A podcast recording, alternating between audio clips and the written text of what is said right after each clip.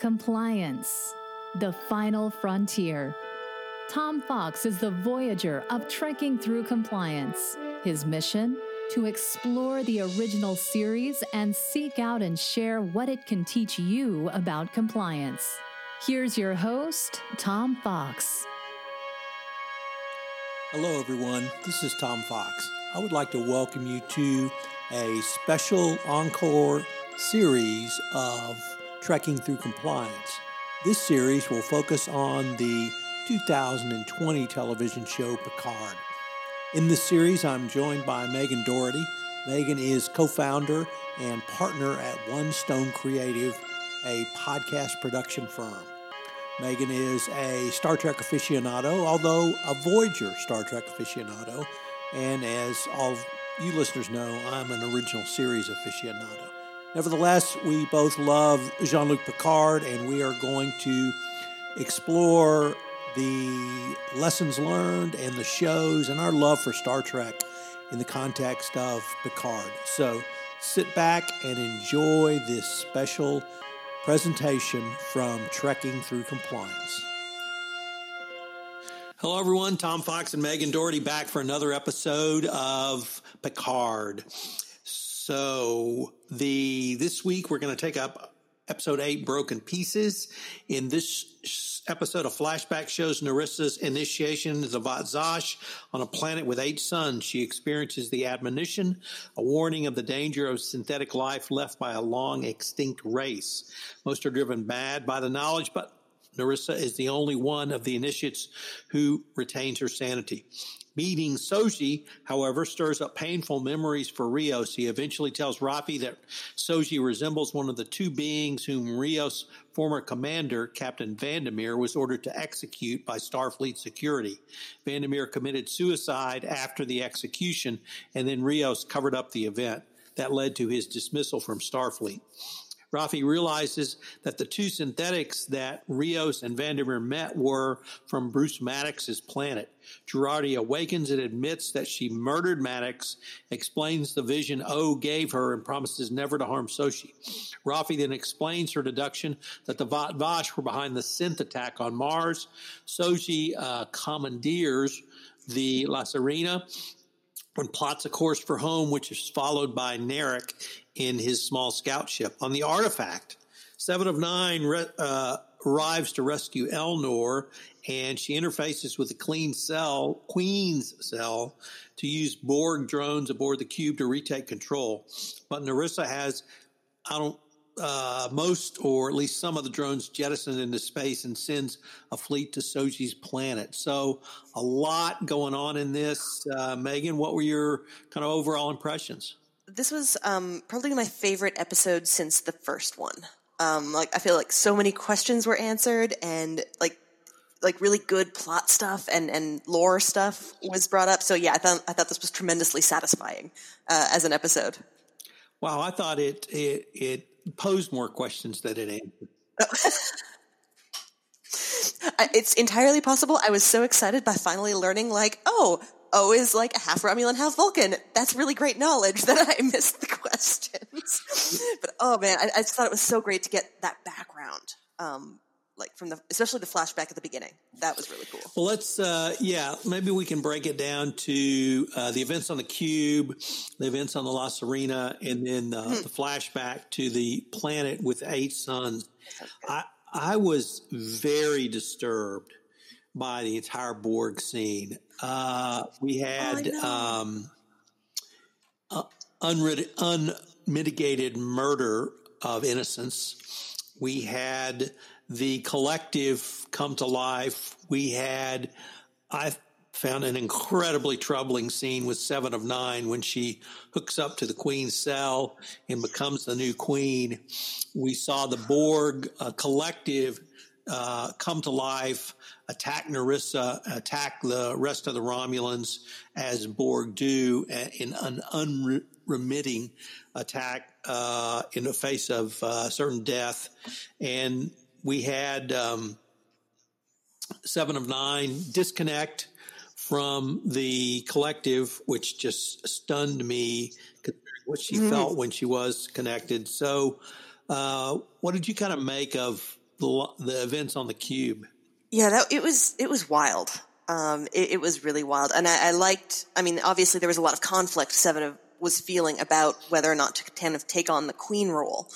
Um, and I think she only did it when really pressed and thought, you know, this would be the only way to save the lives of the Borgs and, and possibly the XB.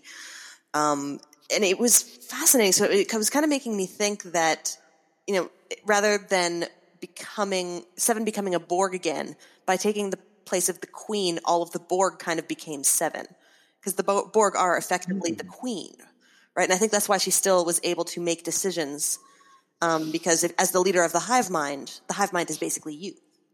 That, that, right. that was my thinking for why she was able to kind of opt out afterwards.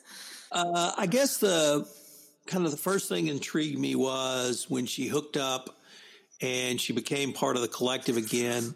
Then, when the Romulans were able to jettison a large number of the Borgs who were in stasis into space, uh, it really felt like to me she was a mother protecting her cubs. Mm-hmm. Uh, or kittens, and she had this horrible scream, which I know was sound amplified, but it was just haunting to me where she screamed no, and it seemed to go into the darkness of space.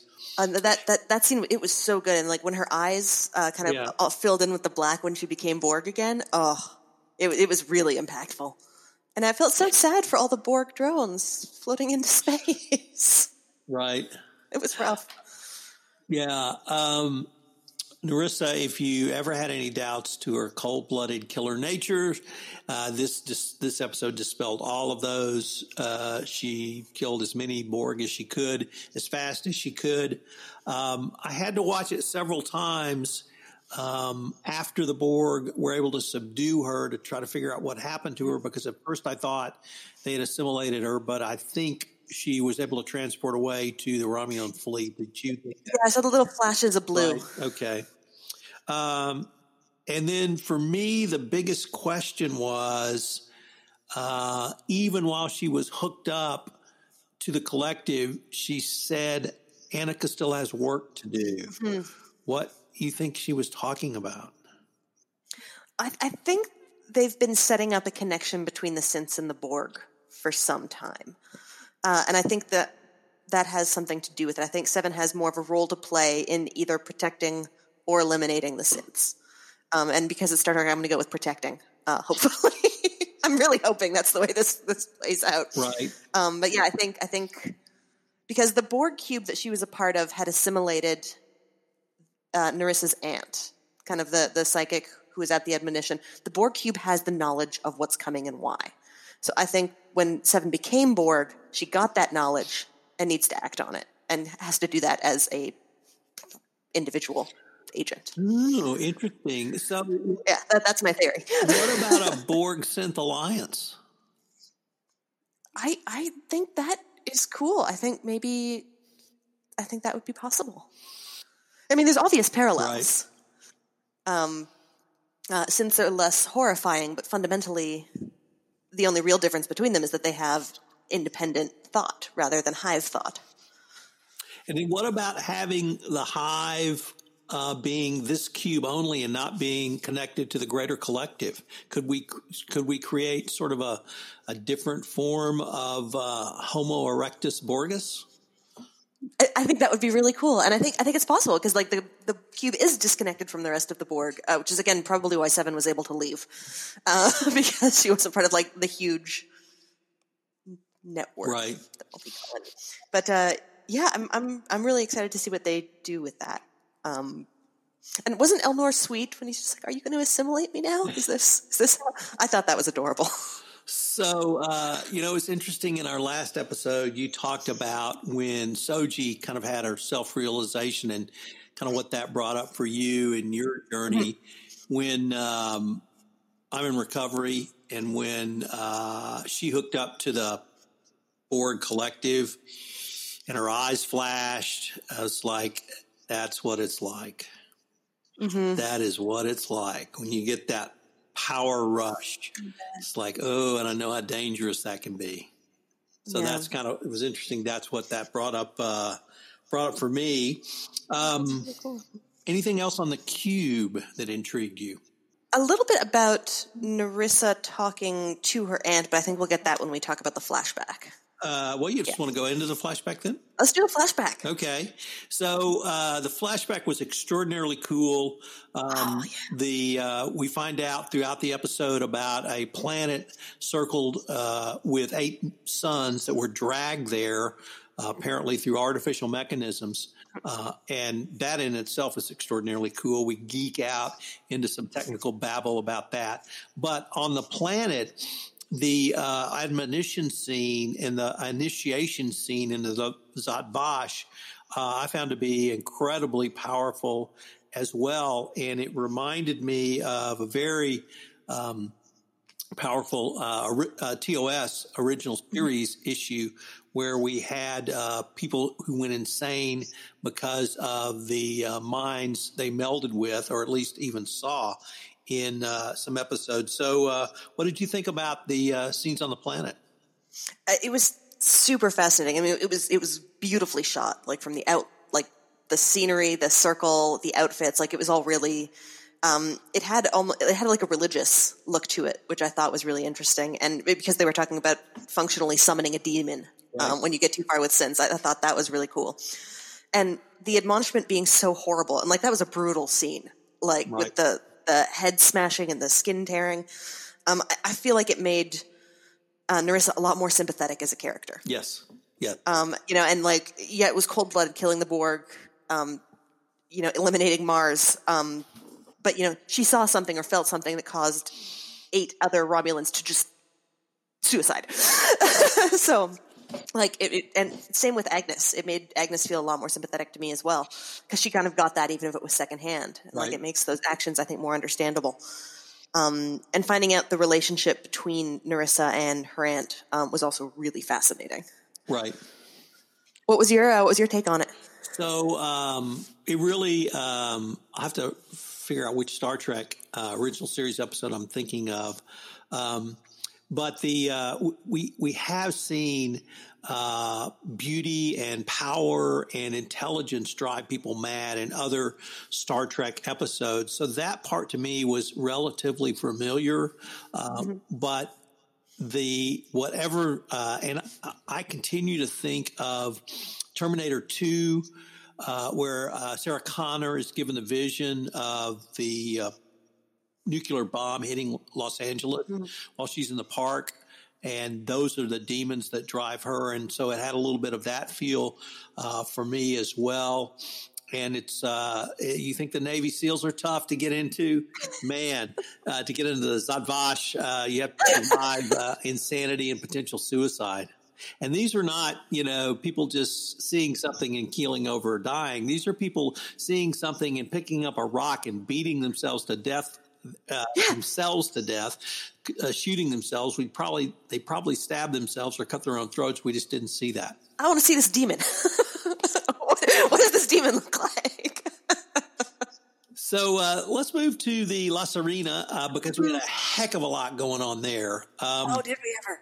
So Raffi uh, makes a little bit of a comeback. She is uh, sobered up. Uh, she's locked herself out of the alcohol cabinet. We'll see how long that lasts. I thought that was so great. I, I love that they added that particular thing. So, like, man, if only. that was a cool thing. You can tell when there's a screenwriter who's in recovery, is all I have to say. Um, and she really steps up. And she steps up in a way, though, that um, I, I, found almost stereotypical, mm-hmm. which was she, she became the mother. Mm-hmm. And um, I don't want to say she mothered Rios, but she was able to draw out of him enough information uh, and sort of take care of him and, and, get him sobered up so that he could fulfill his duties as captain. But I will have to tell you, her interrogation of the five holographs, I thought was as cool a scene as we've seen in this entire series. I love the holograms so much. Yeah, I, I, I agree with you totally there. It was delightful. Like, maybe it was a little silly and a bit of a romp, but gosh, it was fun. It was.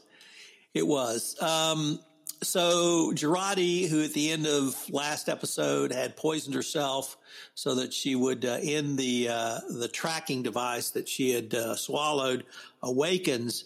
And I have to say, I found that part uh, I don't want to say less than believable, but uh, let me just say she doesn't have a lot of credibility to me at this point. Mm-hmm. So, do do you think that would the scenes with her where she uh, says she was sorry and she would never do it again, uh, that she was brainwashed. Did those ring anything close to being believable to you?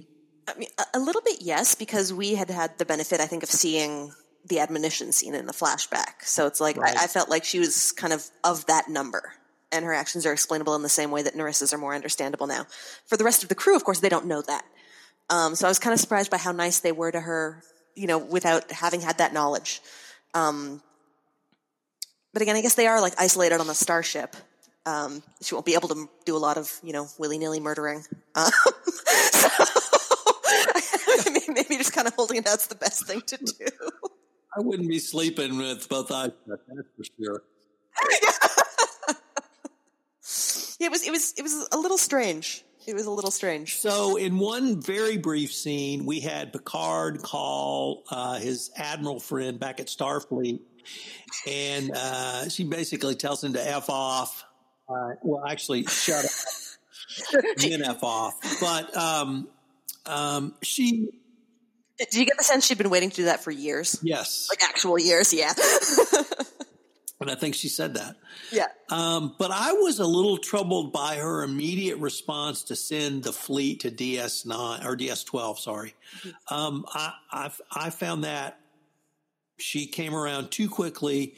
It was almost as if it was had been planned, uh, mm-hmm. or at least uh, was in uh, some sort of protocol if, if, certain events occurred, and that uh, we could have potentially um, the good guys become the bad guys, and the bad guys become the good guys later on down this series. What did did you sense that at all? Maybe a little. I mean, kind of the, the role of Starfleet and the ethics of Starfleet. I mean, they kind of opened that up as a, a point for discussion early on uh, in this series. But I, I, thought her specific decision to send, you know, a squadron um, was more about um, like a CYA, uh, CYA uh, PR type of thing because you've got high rank, like the chief of Starfleet security was a plant. Um, you know, cold blooded murders had been ordered. Picard knows. Picard does not have a history of staying quiet about these kind of things. so, you know, helping him get things under wraps seemed like the politic decision um, as much as anything else. So, whether or right. not it was for good reasons or for bad reasons, I don't know. I mean, they decided not to rendezvous with them anyway. So. True. I suspect we'll see them at some point, though. Probably. Um, and then uh, I found this quick or uh, quick dialogue very troubling as well. Near the end, uh, Soji takes control of the La Sirena and uh, is going to pilot it to her home world. Mm-hmm. And Rio says to Picard, "It took her all of five minutes to hack all of my security systems," uh, mm-hmm. with pointing out why synthetic life uh, can outperform human beings and why they might be dangerous to human beings. I think we're actually beyond the memo that I've never gotten that Skynet's self aware. Uh, and now's the time to run. Uh, but I found that to be a, a, very troubling foreshadowing of something to come. Mm-hmm. Or is that just raising ethical questions? Am I making too much of it? I, I think it's I think it's both. Um, because what Rios was saying is is almost a reflection of how Starfleet was acting. Um, you know, because it's a very real concern. Is like if you know um, a synth who maybe has the potential to be as good or as bad as any human has these s- incredibly superhuman powers. That is terrifying. That's legitimately terrifying. Um, yeah, I think it would be stranger if they didn't think about the, the possible negative outcomes. I mean, I, I think it was strange if Picard did because of his experience with Data, but for any one who didn't have a pre-existing relationship with a synth, I can understand how that would be terrifying. Right, and once again, uh, these these themes were uh, played out in several episodes of the original mm-hmm. series mm-hmm. as well. So I saw a lot of parallels there. Uh, I was also uber excited when she created the tunnel uh, to uh, the. Well, she didn't create a tunnel. She found Borg created tunnels. I was not aware of that's how the Borg traveled from uh, not system to system, but galaxy to galaxy. Is that something you were aware of? Oh yeah, that played big in Voyager. Okay. okay. yeah, got gotta love a good transwarp conduit. yeah. Well, that was very cool, uh, cool as well. So, um, were there any cookies that s- stuck out for you in this one, Megan? Uh, one really big one. Uh, Scottish engineer, anyone? that was uber cool. That was great. I like, yeah, and the lassie um, was I was I, I, thought that was pretty great. Yeah, you can't say that anymore. I guess. I wonder if they can say that in Scotland. I think you could say it in Scotland, but probably not to Raffi. Yeah, probably not to Raffi. and I, as a rule, probably not to anyone over the age of twelve. fair enough. Fair enough. I guess uh, my other observation was I saw a continuing aging of Picard. Mm-hmm. Um, I'm not sure we can call him an aged action hero now. We just may have to call him aged.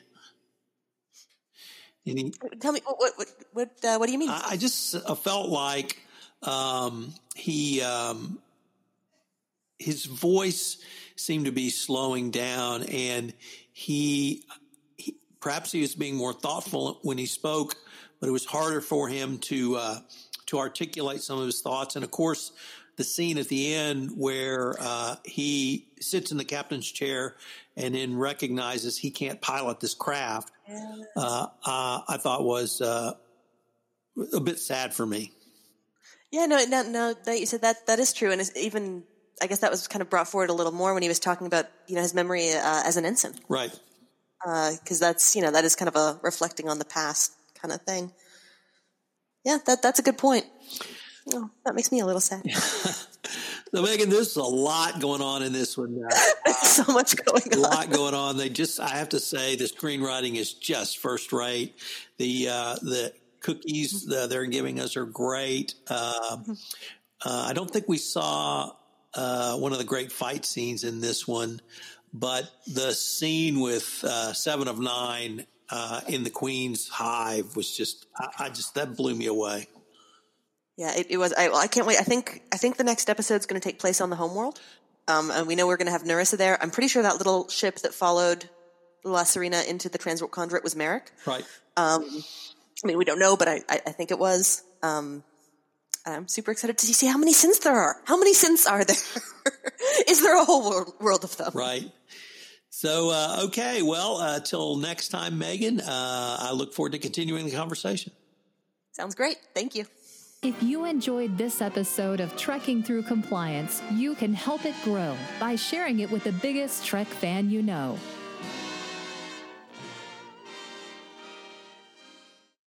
This podcast is a part of the C Suite Radio Network. For more top business podcasts, visit c-suiteradio.com.